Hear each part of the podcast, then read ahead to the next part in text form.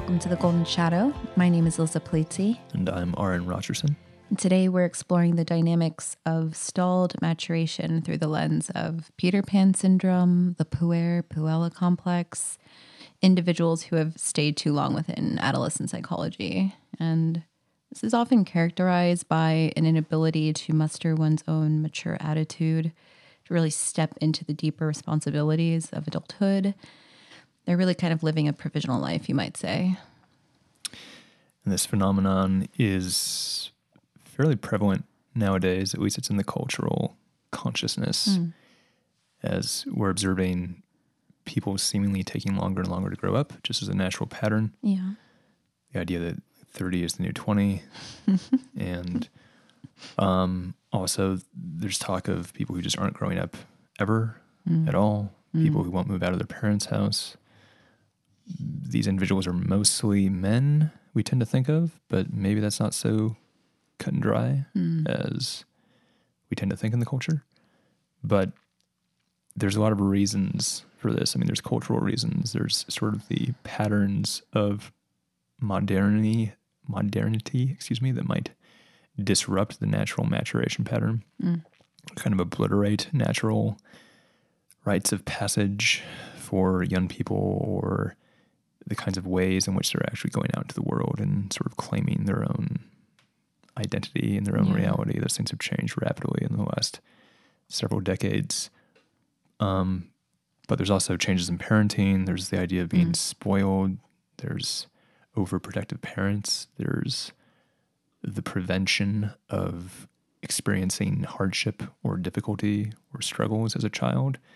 And so that kind of relates to the idea of individuation and Peter Pan syndrome could be maybe thought of as sort of stalled individuation or prevented individuation in some mm-hmm. sense. Mm-hmm. You're not really becoming the person that you're meant to be. You're not yeah. really becoming the adult. You're not really becoming, um, you know, the heroic figure that strives out into the world and kind of transforms into um, the king mm. or something. Changes mm-hmm. from the king. Sorry, changes from the boy to the king. So there's a lot of things going on here, and we're kind of getting at sort of the core pattern, perhaps, of stalled maturation. Yeah, it's interesting to consider this being more to, of a manifestation of an evolved culture because you didn't really have, in theory, the luxury to be a puer in older, more ancient times, you mm-hmm. might say. Like maybe there might have been a propensity or a desire to not really grow up or to not sacrifice your own desires but that wasn't really an option. And as civilization grows, as technology advances, as there's more sense of kind of freedom of how to live one's life, there's more p- potentiality for a lot of growth and interesting things to develop. But there's also ways to to grow in bad ways or to not grow, I guess you might say. Mm-hmm. So it's just an interesting thing to consider when this really started to crop up and become a, a noticeable phenomena. And I would think that it, it, would be something a little bit more tied to a, uh, the more evolved dynamics of culture. Yeah, yeah. I mean, there's there's a pattern here over time, definitely. And mm-hmm. as you said, I don't think that remaining a child forever has really been an option for many people in yeah. history because um, you wouldn't survive. Yeah. Um, you know, there's probably cases where there were people who, for some reason, inherited huge amounts of wealth and power, mm. who were allowed to maintain sort of a uh, childish kind of behavior their mm. entire life, like a mm-hmm. prince or something like that. I'm sure there's some archetypal mythological pattern yes, to certainly. that, like the prince who won't grow up, mm-hmm. or the, mm-hmm. the, prince who's not fit to be king, mm-hmm. you know, is mm-hmm. inheriting that power, yeah. regardless. But we can understand that part of growing up is hardship and struggle yeah. and having to kind of like carve your path through a difficult world. And that's pretty universal. And you can understand why, in some ways, a natural inclination that we have is to avoid hardship, mm. Right? We don't want to go through pain. Yeah. We don't want to suffer. And that's natural. So, given the opportunity to avoid pain and suffering, our most basic instinct is to to take that opportunity. Yeah. And say, if I don't have to do this work, I won't do it. Mm. Or if I don't have to like suffer this wound, I won't suffer it. Mm. And so it makes sense that as culture evolved, as society changed and modernized, that people would be provided increasingly with the option to not experience hardship. Yeah. And that's complicated, mm-hmm. right? Because there's obviously the possibility of too much hardship, Yeah. too much struggle. Yeah. Uh, you know, that I mean, that's what death is essentially, is your body is being faced with overwhelming hardship or overwhelming mm-hmm. chaos and disorder, you might say, mm-hmm. that kind of rips it apart. Yeah. And that might be in the form of like, you know, starving to death or being hit by a car, even. Those are forms of like too much chaos happening to your body too quickly. Yeah. Uh, that's possible. Too much hardship, right? But the the opposite end of not enough hardship is kind of what we're getting at. Yes. And uh, in our modern world, it depend, depends who you are, but on average, I'd say you can get away with doing less work and experiencing less struggle than people probably could get away with in the past. Yeah, yeah. Uh, But you brought up an interesting point that kind of like was leading me into this tangent in my mind about how in older, more ancient times, there might have been a position afforded uh, an individual in a place of power that may have been nurtured or sheltered in some way that allowed the puer to really take hold. And I think that's an important point to really recognize. And I think you see it in certain fiction or mythology. Like the first thing that came to mind is one of my favorite fantasy series by the author Robin Hobb. There's like three sons of the king, and two of them, Which series? um, the Farseer trilogy. Farseer. Yeah, Farseer trilogy. It's it's one of my favorite series hmm. of books. Anyways, there are the three main sons, and the two older ones are kind of raised in this way of responsibility and duty and being active in military and hmm. really being shaped into kinghood. And then there was a younger brother, kind of born a little bit later, of another wife who was coddled and overly nurtured and spoiled rotten. And eventually he kind of comes into power and his puer complex is incredibly destructive. He's moving from this place of selfishness. He's very egotistical. He's narrow minded. And you see how the puer, when given a, a sense of power, especially the symbolic power of a king, how it can uh, bring destruction upon, you know, the symbolic kingdom. So you can think about it in that way through like that kind of fictional story about how when an individual has some level of power in in an environment and they are the one making the choices it's it's incredibly destructive or it kind of weaves these uh, threads of, of fractures into a place and it really can cause a lot of strife for many people Right. So with great power comes great responsibility. Yep, right? it's that's true. the that's the Spider-Man quote. Yeah. But it's true, and that's in in a quote unquote natural world. Mm-hmm. You might say responsibility would be coupled with power. yeah And what's unusual is when they become decoupled. When Mm. when someone is given power or luxury or Yeah. privilege Mm-hmm. without the associated responsibility, yes they haven't earned it. right They're not ready for it. that's why like the princes or the princesses are schooled yeah. and put diligently through these kind of training programs, you might say, to become worthy of their role. And if you take that out of like the sense of like a, a, a royalty having to run a kingdom and thinking about it symbolically in one's own personal life, Yeah. what are the rigors and the initiations and the rites that you have to go through to shape and challenge your own psyche to finally allow the puer to be uh, transformed into Right. the adult. So we need these tests, we need the challenges, we need to be pushed out of our comfort zones so that we be, we're prepared really to step into that place of, of self responsibility. Right. Some other myths, modern myths, I'll say, Mm-hmm. um, that I'm reminded of are um, Joffrey.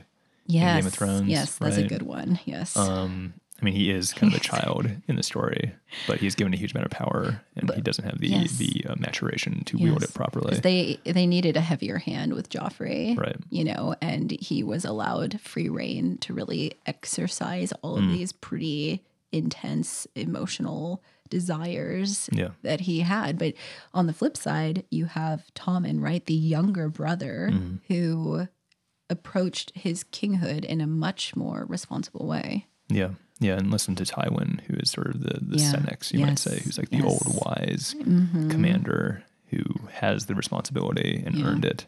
and he coupled with the puericane things kind of remain stable and balanced. Yes. Um, also, Commodus from Gladiator. he's like the son. I mean, he's he's a real historical figure, but he's fictionalized in Gladiator. But he's the son of Marcus Aurelius, and um, he inherits.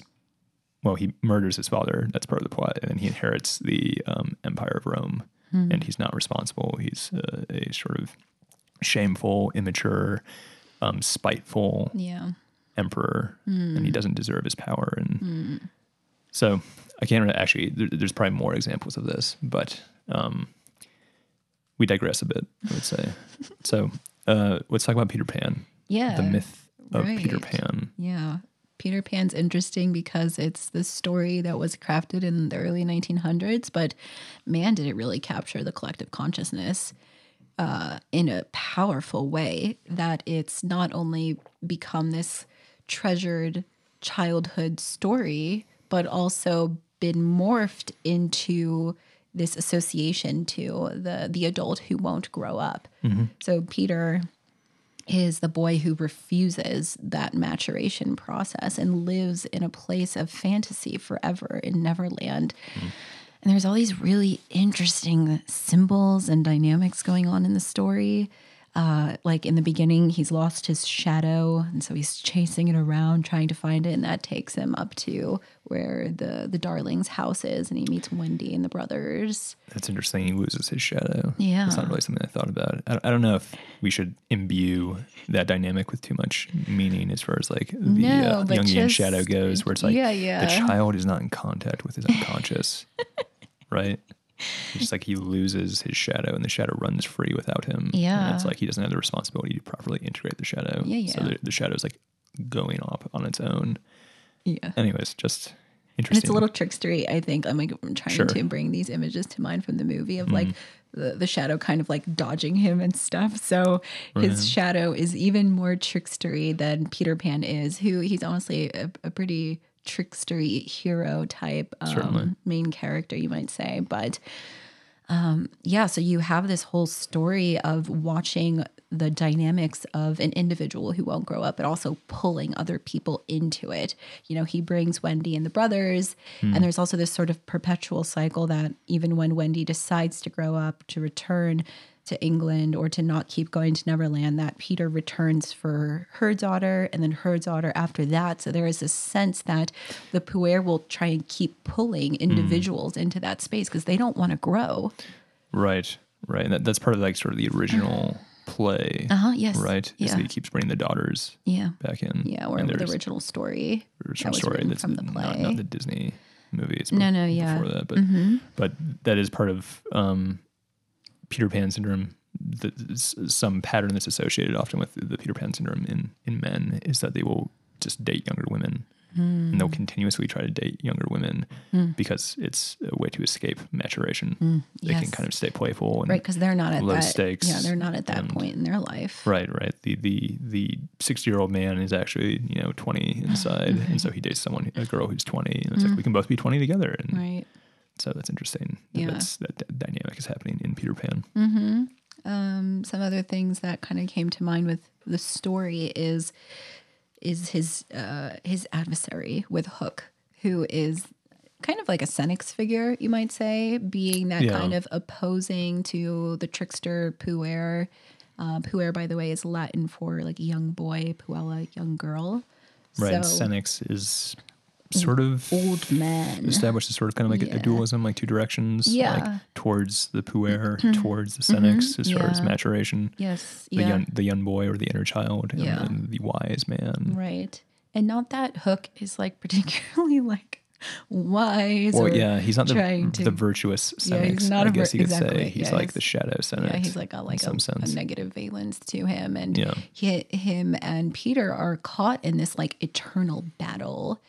But what I find really compelling, looking at it through that symbolic eye, is that not only is Peter being chased by the Senex, but they're also being chased by the alligator who's got the clock Mm-hmm. inside of his belly, and there's that tick tick tick tick tick. So time, time, is chasing after both of them as well.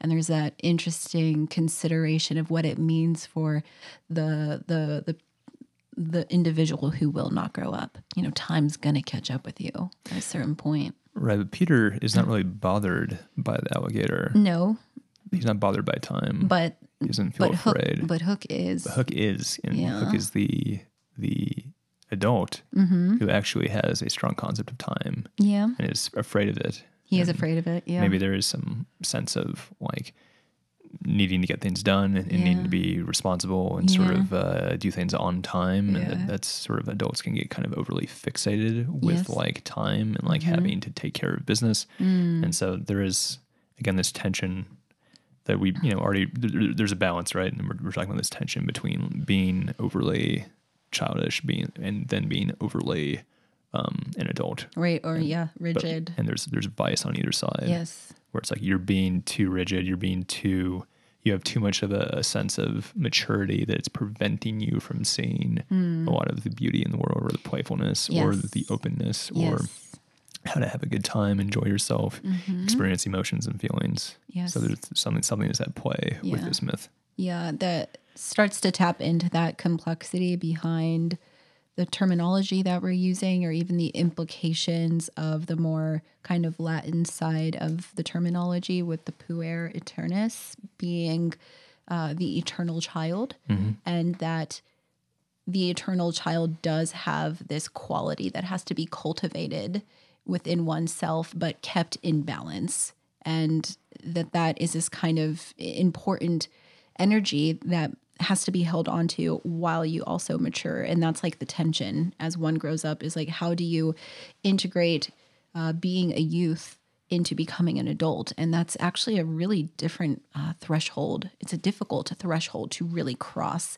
And people who are kind of stuck in peter pan syndrome are stalled at that threshold you might say. Right. So the lost Boys, Hmm. another important yeah lost boys symbolic um, group in the story, yeah right? yeah Is um, all these children that are kind of stuck in Neverland, hmm and Peter is their leader. yeah And I don't, I- again, I don't really know the original play very well, but is there much of a backstory for Peter or the Lost Boys Um, of how they got stuck in Neverland or how they ran away to implies that like they were like lost from like Kensington Gardens, like that these were real children Mm-hmm. who like somehow ended up in this place, or that it's kind of like a a metaphor for how the author's brother died at a young age, at like age fourteen, and he kind Mm. of lived on eternally. So there's this or, sort of feeling of like, are these children kind of you know, deceased and kind of living on as these images of children forever, but also that these actual lost boys or even Peter might have been children in England that were lost or maybe they Yeah. ran away. So that's kind of more of like the mythic side of it or the fictional side. And they don't want to return home. Mm-hmm. Um, although the lost boys do eventually go back with Wendy. Right. So the pattern here of Peter wanting to recruit people to be a puer with him Mm-hmm. Yes. eternally Yes. and recruiting people to Neverland and saying, let's stay here and play forever. Yes. And you can see this playing out in the culture Yeah. and in social scenes, perhaps, Mm-hmm. where there are individuals who really would like to continue their their way of life without having to change, without experiencing any hardship, without Mm-hmm. Sort of facing reality. And they can sort of create a vortex around them Yeah. of um, only people that are around them who will enable them Yes. to continue their Yes. lifestyle. I have another important thing to bring up in regards to that Hmm. because Wendy's role, do you remember? Like why she actually goes to Neverland? Well, she's like mom. Exactly. Yeah. So the puer complex, especially from like the Jungian point of view, is very much tied to the mother complex or having this tie to like the symbolic energy of mothering, mm-hmm. where that over nurturance is keeping an individual kind of in the nest. And Wendy comes in as the mother to the lost boys, and Yeah. it's because something is missing, right? Like Yeah. the puer wants to be held in the arms of the mother, Right. Because they haven't felt uh, ready or they don't have that sense of maturation to leave the mother. So there's that yearning for that comfort and that safety, and also like whatever they provide that kind of keeps that environment as it is. So Peter is recruiting Wendy to come be the mother. And that's a really important thing to recognize with the, the Peter Pan syndrome in kind of regular uh, uh, life in reality that there is this this yearning for something to keep nurturing um, yourself and the environment to stay the same.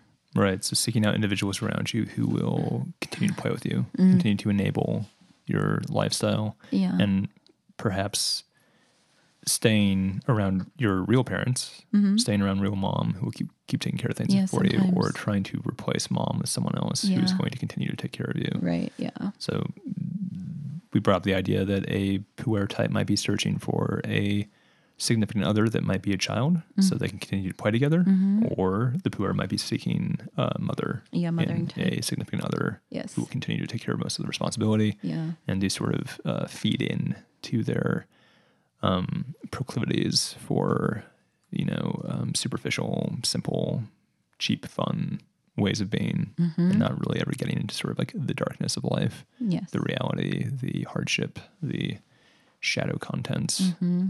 So, how does this myth end?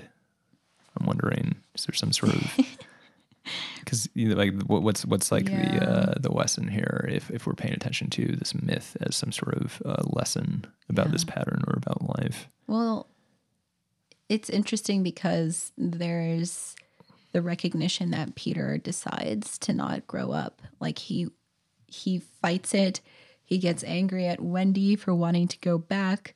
Eventually the Lost Boys do leave, but Peter perpetuates. So you might say that he is like the eternal puer. Like his is not a story of redemption where he decides to grow up. He is that snapshot of what it means to be stuck in the puer complex. So that to me is the heart. It's very similar to me. Um, the Peter Pan story brings more of that essence of the fairy tale Yeah. rather than like the large mythic story with a, a real arc of closure, but it's more Mm-hmm. like this snapshot of like complex dynamics and life experience and it and it shows the pitfalls of staying within the puer complex, but it also kind of hints at what may be if you were to leave that. Like you see Wendy leave and she becomes an adult and she can nurture the lost boys and uh, and usher them into adulthood rather than Yeah. keeping them stuck in the puer state. Mm-hmm. And Peter, on the flip side, continues to be a child. Um, but one thing I thought would be kind of fun to talk about is the adaptation of a kind of sequel, you might say, of Hook, the film, which certainly is maybe not like actual Peter Pan canon, but um, it's a great it's a great film. Might as well be now. that film is so well known. Yeah. Steven Spielberg, I Yeah. think.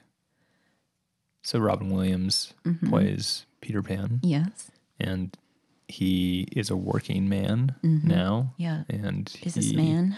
has a family. He has a family. He has children, Mm-hmm. and he is completely engrossed in his work. Yes. Right. That's how the movie starts. Yeah, It's like he like- won't put down the phone Yeah, or he won't relax and start enjoying his vacation. Right. He's still trying to make deals. Yes. Yeah. I can't remember what his job is. Just, like kind of like token business- businessman. Yeah. Um, we gotta make the deal. We gotta make the deal. Right, right. And so there's this illustration of like things have gone too far in the other direction. Yes. Right. So we recognize there's vice in not growing up. Mm-hmm. There's vice in being stunted. There's vice in the child. Mm-hmm. But there's a balance here. And the opposite problem for a lot of people Yeah. is the opposite of Peter Pan syndrome. And I'm not sure if there's uh, any technical term for what that would be or whether, whether or not that would even be considered like a disorder, Yeah. even though Peter Pan syndrome is not considered like an official no recognized yeah, disorder It's not. but um, the individual who has completely lost touch with the inner child Mm-hmm. and they've sort of become like hardened, like cold hearted. Yes. They're vessels of productivity. They're Mm-hmm. sort of sacrificing the feeling, perhaps even loving side of themselves in Mm-hmm. favor of getting something done. Yeah.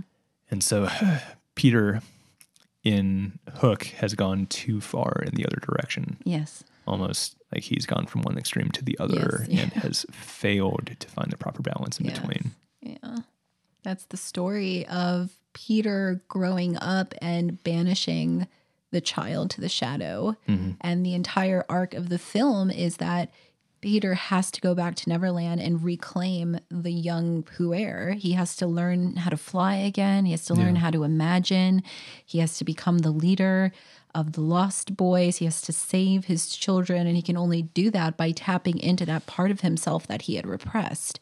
Right. So that shows this interesting dynamic of what happens when we might have a recognition, maybe, of like, mm-hmm. oh my God, like, what am I doing with my life? And then you swing so far in the other direction that you're still in a kind of pathological dynamic. You've just replaced it with something else. Yeah. And to me, the the kind of moral of this story is trying to hit that sweet spot between the two, that Peter can mature and step into adulthood, but not lose the puer aeternus. We, we the eternal child within each of us is an incredibly important archetypal structure that helps us feel connected to this imaginative, creative, open, loving part of our being. And when we banish it, when we get too wrapped up in these uh, structures and rigidity, we will suffer just in a in a different way than the puer. So let's get a little bit deeper into maybe the real life pattern of Peter Pan syndrome or the eternal child Yeah. or the puer aeternus. It's not clear that all those things are actually synonymous, but we're essentially using them as synonyms. But um, we're talking about being spoiled, right? Yeah. That's that's a pretty commonly used phrase to describe people who have refused to grow up or have failed to launch or they have stalled maturation. And what I think is sort of interesting about this idea is it's not necessarily just an individual thing, but it can also be kind of like a cultural thing. Yeah. And one one term that is used, I think, that describes a similar pattern is decadence. Hmm. We won't get too deeply into that, but the mm. idea that a culture has become so privileged hmm. and has had so much peace and luxury for so long that it's actually become out of touch hmm. with reality, with hardship. And when that happens, like some crazy flood, you might say, we did an episode on the flood, but some crazy disaster or some destructive force can just come and level the culture because it's not resilient anymore. It's not anchored. It's not grounded in um, a kind of structure that um, you know helps give it strength and purpose and drive right? So this can be ha- this can happen in the individual it can happen in a group of people it can happen in a social scene it can be in a community but it can even be an entire society. Yeah. and so we have to recognize that this is a larger pattern in society hmm. of people taking longer to grow up or relinquishing responsibility um, for whatever reason. Yeah. And it's it's not so much that individuals are making this choice intelligently as it's just sort of happening to them. Like a lot of people are kind of suffering because they're not actually going through the proper um, stages of growth and education that they actually really need. Right. So Well, it seems counterintuitive, right? Yeah. Because to to really lean into maturation and individuation is to confront oneself with difficulty and challenge, with confrontation, as much as you have inspiration and potential and all of those nice things that kind of fuel development. You have the flip side because there's always, you know, that double sided coin to all of these archetypal dynamics. Hmm. And the darker experiences shape us just as much. So when that falls away for whatever reason, you start to see the imbalance forming where an individual or society's actual resiliency is is is pretty hollow. It's like a farce. It's like maybe on the surface this person looks like they're resilient or they have the inner strength or they have a sense of deep character, but actually they don't and that gets put to the test when something starts to happen in life. And then what does the puer do? They might try to skirt those responsibilities. They try to run away from it at all costs. That feeling of pressure, of challenge, of limitation is something that elicits a feeling of of uh, anxiety of I don't like this. You know, it's there is a total adverse reaction to it. When instead, to some degree, we as individuals, I believe, need to be open to the discomfort and the challenge and the confrontation. Right. So there's you know this notion of balance again, but of being on the edge of chaos, Yeah. not being too far inside safety, but also not being too far inside danger. Yeah. Like both uh, are going to result in improper growth. I mean, if you're if you're too far in danger, like you might die or you might be injured or wounded or traumatized, and we don't Yeah. want that, right? You don't want to be so, as I already said, you don't want to be so exposed to hardship that it actually wounds you in a permanent way. That's not good. We don't want to impose that upon people. And the flip side is being too far inside safety.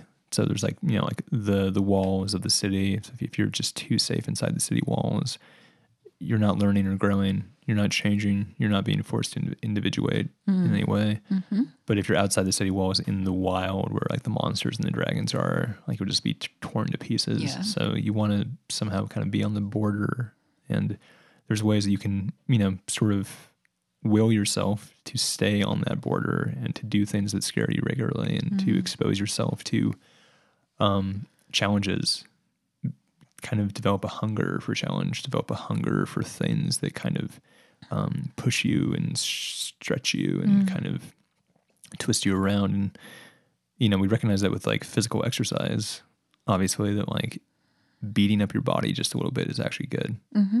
Going Yeah. for a run, lifting weights, doing yoga, your body might hurt afterwards. And that's because you're actually exposing it to proper hardship. Yeah. and it grows strong Right. if you don't exercise at all, like your body's going to freak out and it's not going to know what's happening. It's not going to grow properly. Mm-hmm. Yeah. Especially for people who are developing, Yes. people who are young, people, children.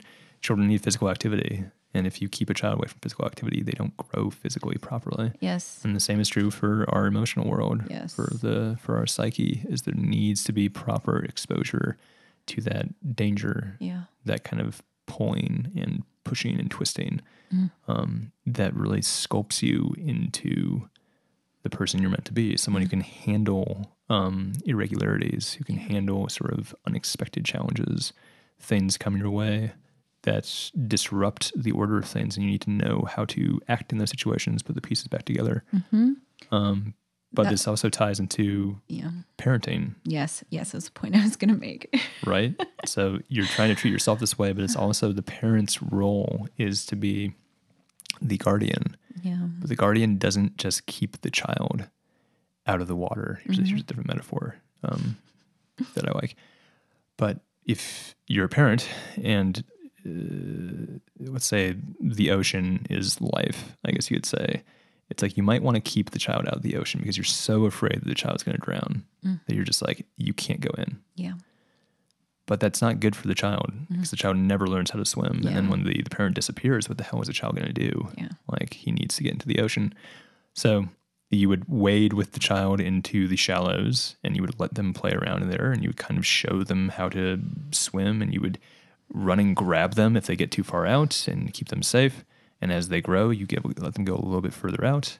Maybe you let them actually swim out by themselves just a little bit and come back real quick and they grow even more and they get Mm-hmm. Yeah. older and then they swim out even further and you're Mm-hmm. giving them tips and making sure they're safe and maybe there's a shark every once in a while that you need to swim out and like punch in the face like to protect your kid but eventually the kid's is going to swim off into the ocean forever and you have to say you're ready go Mm. and it's not just like well what if he drowns it's like that's life Yeah. you have to let them go into the unknown Well, eventually also have confidence in the training, right? In mm-hmm. in how you guided them through this process of development. That you strengthened their muscles, that you gave them courage to not fear the water, and you, having resolve as a parent in your teachings and that you've done your best and then also recognizing that you know as your child swims out they might get caught in you know a current and they're going to have to figure out how to get out of it but they know that they should swim sideways and like get out of that undertow. Like there are all of these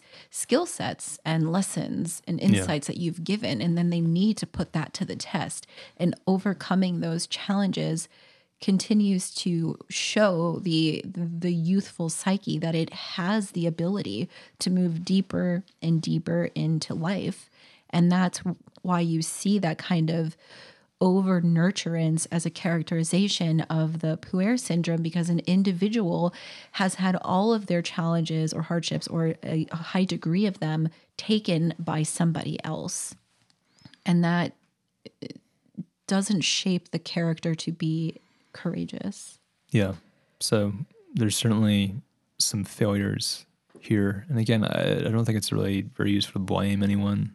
Um, but there's failures in education and there's Yeah. failures in mentorship and there's mm. there's failures in rites of passage. Yeah. Yeah. There's all these things that young people should be going through to help them be initiated into adulthood Yeah. that aren't happening. And it's hard to say what they should look like exactly mm-hmm. or even what they were in the past. Obviously, we have concrete examples from history that we can look at to be mm. like, what was the aging process for young people in this tribe or in this society? And those things are missing now. Um, and it's not clear how to bring them back, but there is a is a failure here for for young people to have the proper environment in which to grow Yeah. and that's a r- real tragedy i think because uh, there's so many young people who are being sort of like spat out into the world who just have no idea how to do this Yeah. Yeah. they don't know how to swim and yet they're thrown into the ocean anyways and th- there's so much trauma that comes from that Mm. there's so many broken relationships. There's so many wasted resources mm-hmm. even that just go into trying to slap band-aids on these terrible um, tragic patterns that young people find themselves in. And it's it's hard to go back and fix that Yeah. you know? It's like you have like a kind of like an opportunity when children are ages mm. between the ages of like 10 and 20 i guess i would say i mean earlier than that obviously but 10 and 20 mm-hmm. is really key. There's like a there's that time to experience that maturation process in a mm-hmm. proper way. And if, if you miss it it's not clear that you can kind of go back and do it. Yeah. it might be like too late.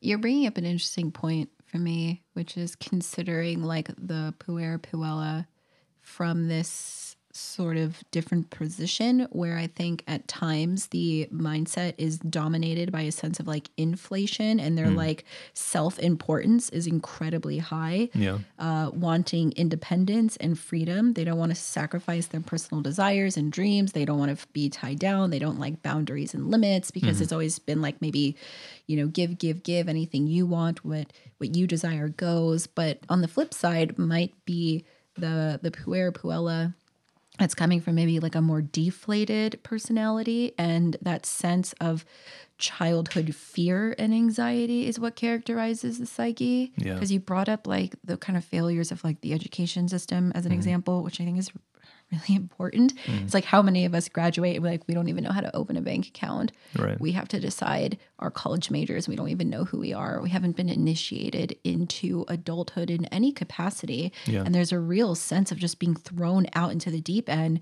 and for some people lacking uh, the feeling of support or the knowledge or skill set just retreat from life they kind of withdraw in a way and they get stuck in a kind of adolescent place where they might just want to hermit and play video games and never truly grow up because life is too scary Right, right. It kind of makes me think of I hadn't, I hadn't thought about this Mm-hmm. before, but I feel like young people, but at least in our culture, I can't I can't speak for the rest of the world, but like in, in our culture, young people experience a lot of negative feedback. Mm. Like they go through bad experiences, they go through bad relationships, bad breakups. Maybe they're actually abused as children. Um, they go through a lot of feelings of failure. They try to do things in school and in sports or all kinds of extracurricular activities and they fail. And there's all these lessons that come from that, right? Lessons Yeah. that come from failure. Mm-hmm. But like what's really lacking is like where's the positive reinforcement? Like where are like the, the life lessons, like the wisdom, these sort of structures that are built to kind of like provide you with the kind of um, patterns of growth and orientation and skills for navigation. Yeah. Those are really lacking in a lot of ways. So it's Yeah. it's not just you throw young people into the thresher and like they grow up because they were just slapped so many times Yeah. and poked and stabbed that now they're adults. It's like no like that that that's the hardship's important but like what's really lacking is like where are the mentors or where, where are the people that you can talk to to say like i don't know how to navigate my romantic relationship with my partner and i'm 15 like who do i talk to? It's like Mm-hmm. You can talk to your parents but often that's not doesn't feel very appropriate or helpful. Mm-hmm. um, your friends don't know any more than you do, and Yeah. maybe you have like the occasional like virtuous teacher who goes above and beyond who can provide this idea, but it's like a lot of that is, is lacking. Yeah. And again, it's not clear like exactly why. It's not clear if like who's to blame for this, like or anything like like this was like intentionally structured this way. It's like mm, it's not clear. A lot of it's just sort of dissolved or fallen away over time. A lot of the, a lot of the roles that would have been filled by family or members of your small community or village or tribe. Yeah. Or spiritual leaders, things like that. Yeah, those things have kind of um, retreated in their access Yeah. or just completely um, receded in their existence, and that's that's a tough question. Yeah, it points to dynamics within society where the uh, the kind of interwoven web of community helps support each other so that it all doesn't fall on like one or two parents. It's like how can you be everything to your children? Like you cannot. It's I can't imagine how difficult it is to be a parent. I am not one, but doing it in the context of present day reality where often the the weight of responsibility for keeping food on the table, four walls up, supporting your children, not messing them up too much, like taking care of yourself, cultivating your romantic partnership, Yeah. your family, et cetera, et cetera, et cetera. It's so much. But Yeah. when you have like a dynamic of a community that comes together so that the child can turn towards an older cousin as Mm-hmm. an example or a spiritual leader or a grandma or grandpa. It's the it's spread out. And then also all of those indiv- individuals give their own unique wisdom and you want little pieces from all of those people. You don't want to just have a small uh, subset of of energy and opinion and insight you want it to be diversified amongst all the individuals who have had these different walks of life. And i think maybe some people do still have that if they're in closer uh, knit communities or they have a larger extended family. But for a lot of us i don't think that is as present and that is a loss. Just briefly, why why does it seem like this pattern is more prevalent in men than in women? Peter Yeah. Pan, Peter Pan syndrome. Usually, you think of men. Mm-hmm. It's the whole idea of like the man child. It's Yeah. thrown around a lot right nowadays. child hmm And uh, I guess the question is like, is is it actually true that this is more prevalent in men than women, or is it just sort of a strange illusion because it looks different in men Yeah. than it looks in women? Is there a cultural standard that we have inherited that forces too much responsibility on men to appear as you know these authorities, mm. these um, these bringers of order and structure and breadwinner, and mm. that when that fails, the contrast from that sort of cultural archetype is more extreme in men mm. than it is for women. Yeah. What do you I- think? Yeah, I think that's true. Definitely. It, there has to be a recognition of like the archetypal sort of typical patterns that are happening and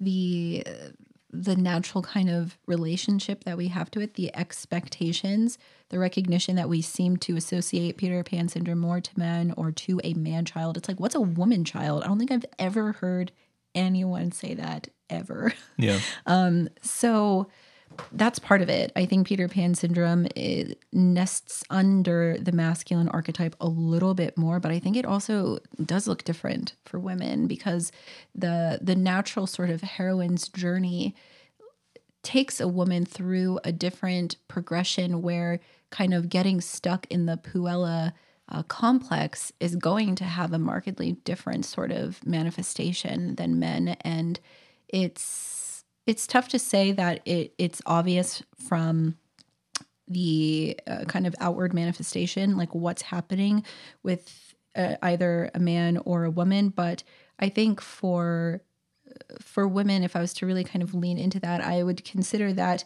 you could see them moving through what appears to be a type of maturation, even having a child, which forces you into maturity.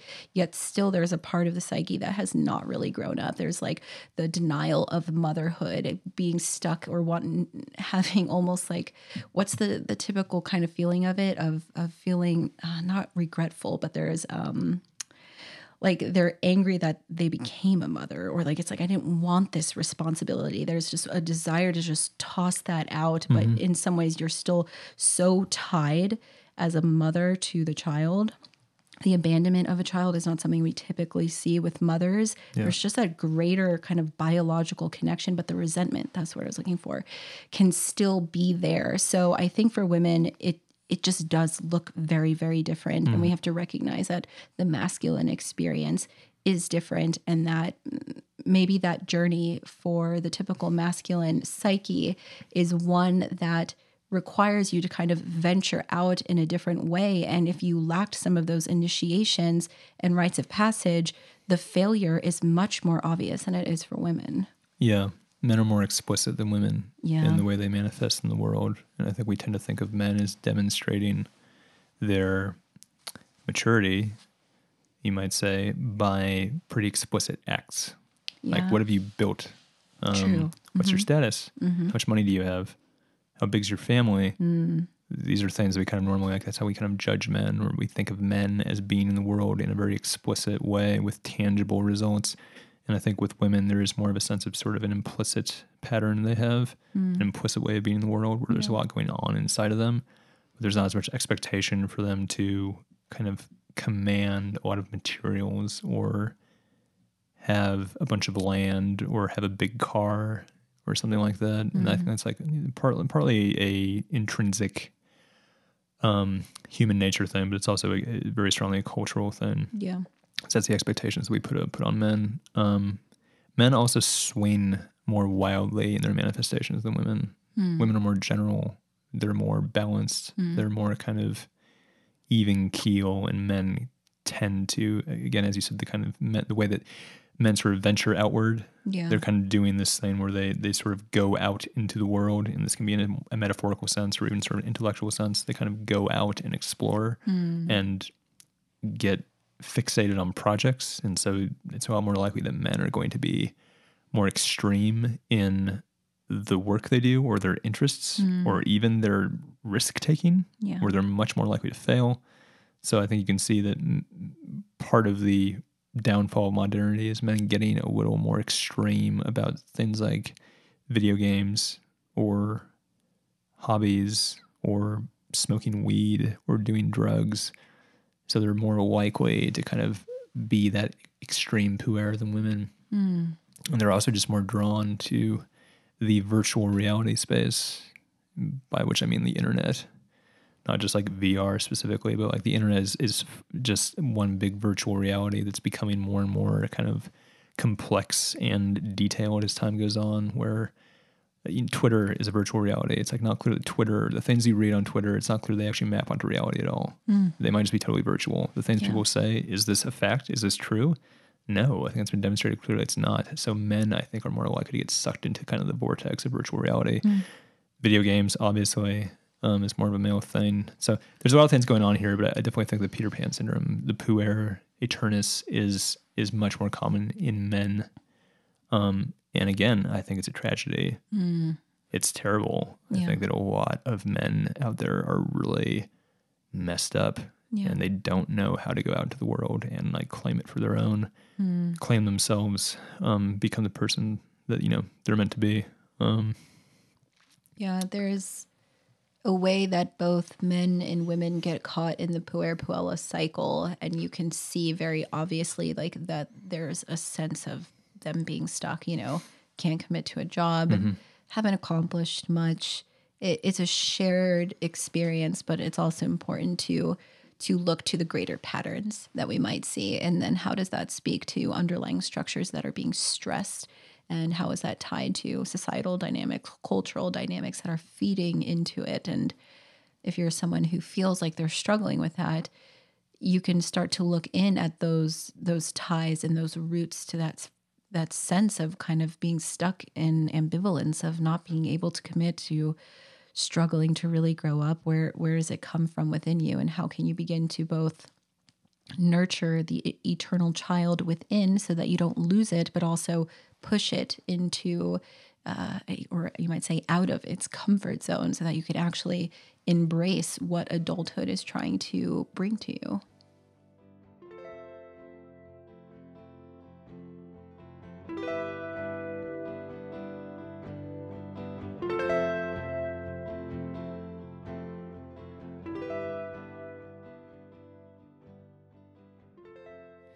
All right, we have a dream from a 32 year old female. And here's the dream I was Frankenstein's monster running away from someone. He used to be my friend, but was now hunting me. He chased me over hills and valleys and past an oval where kids were playing soccer. The kids' parents were people I went to school with. He chased me up an alley, and I jumped a fence and hid in a warehouse behind a parked car. He was prowling the alley, and now I saw he was a cyborg. I had to stay low on the gravel, or he would see my shadow. He left, and a pregnant woman entered the warehouse. I sensed she was connected to my pursuer, but that she would not hurt me. I gave her a chess piece, a queen. Hmm. This dream has some kind of classic dynamics going on of the chase, of interacting with that unconscious shadow material in our dreams and kind of having that sense of anxiety and pursuit. And oftentimes that's where it ends in dreams um, that feeling that something's going to come get you. But sometimes it changes. And that's a, a detail that I feel is really important to make a note of here because the the material that's chasing the ego consciousness shifts. And so we see within the dream itself that whatever's happening in this individual's psyche is being mirrored here. And what appears to be a kind of um, intense figure giving chase turns into a pregnant woman, which is such a different image and symbol for this um, shadow material, you might say. Imagining that you are Frankenstein's monster Yes. is pretty strange. Yes. That seems a little heavy. It's very heavy. Yeah. I'm trying to think back to how many times I've actually imagined myself as being like not myself, Right, but being some kind of like creature. And I feel like it's pretty rare. But if the association if the association with Frankenstein's monster is pretty direct and typical, Mm-hmm. you might say, it's perceiving yourself as a freak Yeah. or perceiving yourself as sort of a collection of parts that don't actually belong together. Yes. Yeah. Um, maybe you perceive yourself as being like green skinned Hmm. and having weird metal pieces coming out of you in the Yeah. sense that like you're not fully human. Yeah. Um, that you've been placed in this environment artificially and you don't actually belong here. In fact, you Mm. don't even belong in existence Yeah. Yeah. at all. And that's sort of Frankenstein's monster's struggle is like, why was I born? Yeah. Why was I created? Feeling alienated because you are monstrous Hmm. and not necessarily by one's own hand, yet you have to suffer the reality of it. Mhm. The dreamer mentions in the form that they had been going through a couple of years of depression and anxiety. And through that process, had been avoiding a lot of problems in their life, especially with family, and had isolated themselves from close friends, um, their family members. And that to me really evokes what Frankenstein's monster must go through, right? Like you feel disconnected from the world. You can tell that you don't belong. And in the dream, the person chasing them, they mention, is someone that used to be a friend. So you have this container in the dream itself of that feeling of alienation as the the, the old friend in the dream. So this really striking symbolism that's speaking to this narrative in the dreamer psyche of their years of anxiety, of isolation, of depression, and how they feel like they don't belong. But at the same time, the dream, as a commentary on subjective dynamics, inner dynamics, is that you're perpetuating that cycle. You know, you project that you don't belong or you, you're not able to face your own anxieties. And so you continue to push away. And that creates this sort of self fulfilling prophecy of not feeling like you belong with the greater collective. Right. So she's seeing children of people that she used to be friends with, Mm-hmm. or at least went to school with. And so there's this feeling of maybe lost um, opportunities Hmm. or wasted life when you see people who have children and they're children are thriving, playing soccer together, and you recognize, I don't have children. In fact, I'm a freak of nature and I can't even stop to like mingle and be part of this um, wholesome, healthy world. I just have to like pass it by and look at it and keep running. And the chaser turns out to be a cyborg, Yeah. which is sort of an interesting twist because the cyborg is also kind of a freak, Mm-hmm. Not a human. not a human. Frankenstein is kind of like an old timey cyborg, kind of like pieces of humans put together Mm-hmm. and with science like turned into a creature and a cyborg is sort of a similar idea though maybe a little more put together a little more sleek Mm-hmm. The dreamer mentions that this cyborg type chasing figure is part of a dream series that they have been experiencing dreams where they're being hunted by some sort of cyborg figure or a police uh, kind of military individual with heavy armor. i see robocop yeah, exactly.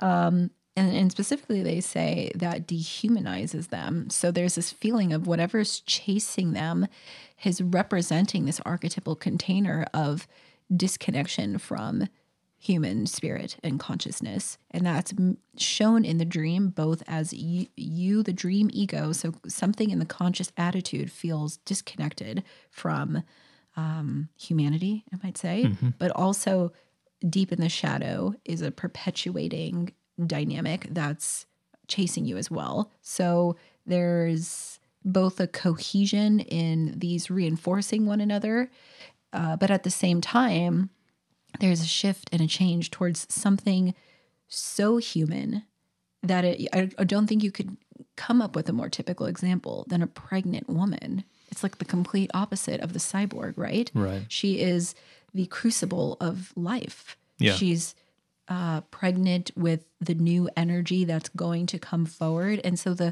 the picture in the psyche that had been the the dehumanizing cyborg figure is actually behind the veil a potential for development, new energy, new life, the creation that is waiting to be born, that's being gestated right now in the unconscious.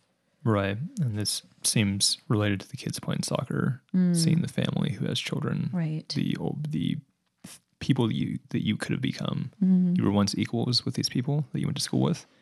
They turned out to have children who play Mm-hmm. soccer now. You're frankenstein now. But then a pregnant woman enters the scene. Yeah. and there is sort of a feeling of like, well, maybe there's still a chance, or may, or maybe I can, in fact, join the the group of healthy parents who have kids. Mm-hmm. And she hands the pregnant woman a queen chess piece, Yeah. which again is another. Chess is weird, but the queen is obviously a, a feminine symbol Yes. but it's also strangely, I would say, since chess is such an old game, but the queen is like the most powerful piece on the board, but also feminine, mm-hmm. which is sort of counterintuitive. While, while the, the king is like the weakest piece on the board, almost. Not true. The pawns are, I guess. But, anyways, um, so this powerful object symbol, a powerful feminine Mm-hmm. um, artifact being handed to the pregnant woman. Yeah. Um, probably the pregnant woman is a part of herself. So it's like the shadow monster is handing some kind of feminine power to the healthy side of herself. Maybe they're making a connection Yeah. between these these fractured selves. Mm-hmm. Um, a darker side, a banished side that maybe actually possesses more power, is handing that power over to a maybe lighter potential side of the pregnant woman. Yeah. The queen in chess is interesting because her power allows her to be extremely adaptable. Like she can do everything, right? Like Yeah. she can move diagonally, she can move in an L shape like the knight. Like she No, sh- she can't do that. Okay. Well, whatever. She's really powerful. She could do all these things, right? I'm not a good chess player, guys. It's- it's fun. the queen could just like move wherever she wants, right? Just I thought she could do everything. Anyways, the point is she's the most powerful piece on the chessboard. Yeah, And she, she can is. move in many directions, I Yeah. I edit to say. And that to me speaks of adaptability. It's, it speaks to like the feminine style of venturing out rather than Yeah. like the forceful kind of masculine hero. It's uh, more like adapting to the environment and also uh, kind of tapping into the feminine of relationality and one thing the dreamer mentions is that they've lost connection with people through this period of darkness and depression. But there seems to be, at least lately, a kind of turn in that. Maybe they're getting a little bit less isolated. So, how is the queen, the pregnant woman, a symbol from the psyche of what you can embody, both as the potential for new energy and kind of like life energy and libido to really flow, but also to take a both receptive feminine principle and also an active feminine principle and like kind of move out into the world and start to reconnect with these people that you've lost touch with um, kind of knowing that you have this capability behind you some sort of structure of of potential and like yes i can attitude that the queen chess piece does because she's like she's she kind of can turn the whole game around right? When she comes out when she's on the board she can move everything into a totally different direction and so it's there certainly seems to be an invitation to embrace the active powerful feminine principle as well as the more nurturing receptive principle If you find this podcast useful, please consider supporting us on Patreon. Go to patreon.com slash golden shadow org. do you have a dream you'd like us to analyze Head over to goldenshadow.org to submit your dream for possible interpretation on a future episode. Thanks for listening. Until next time.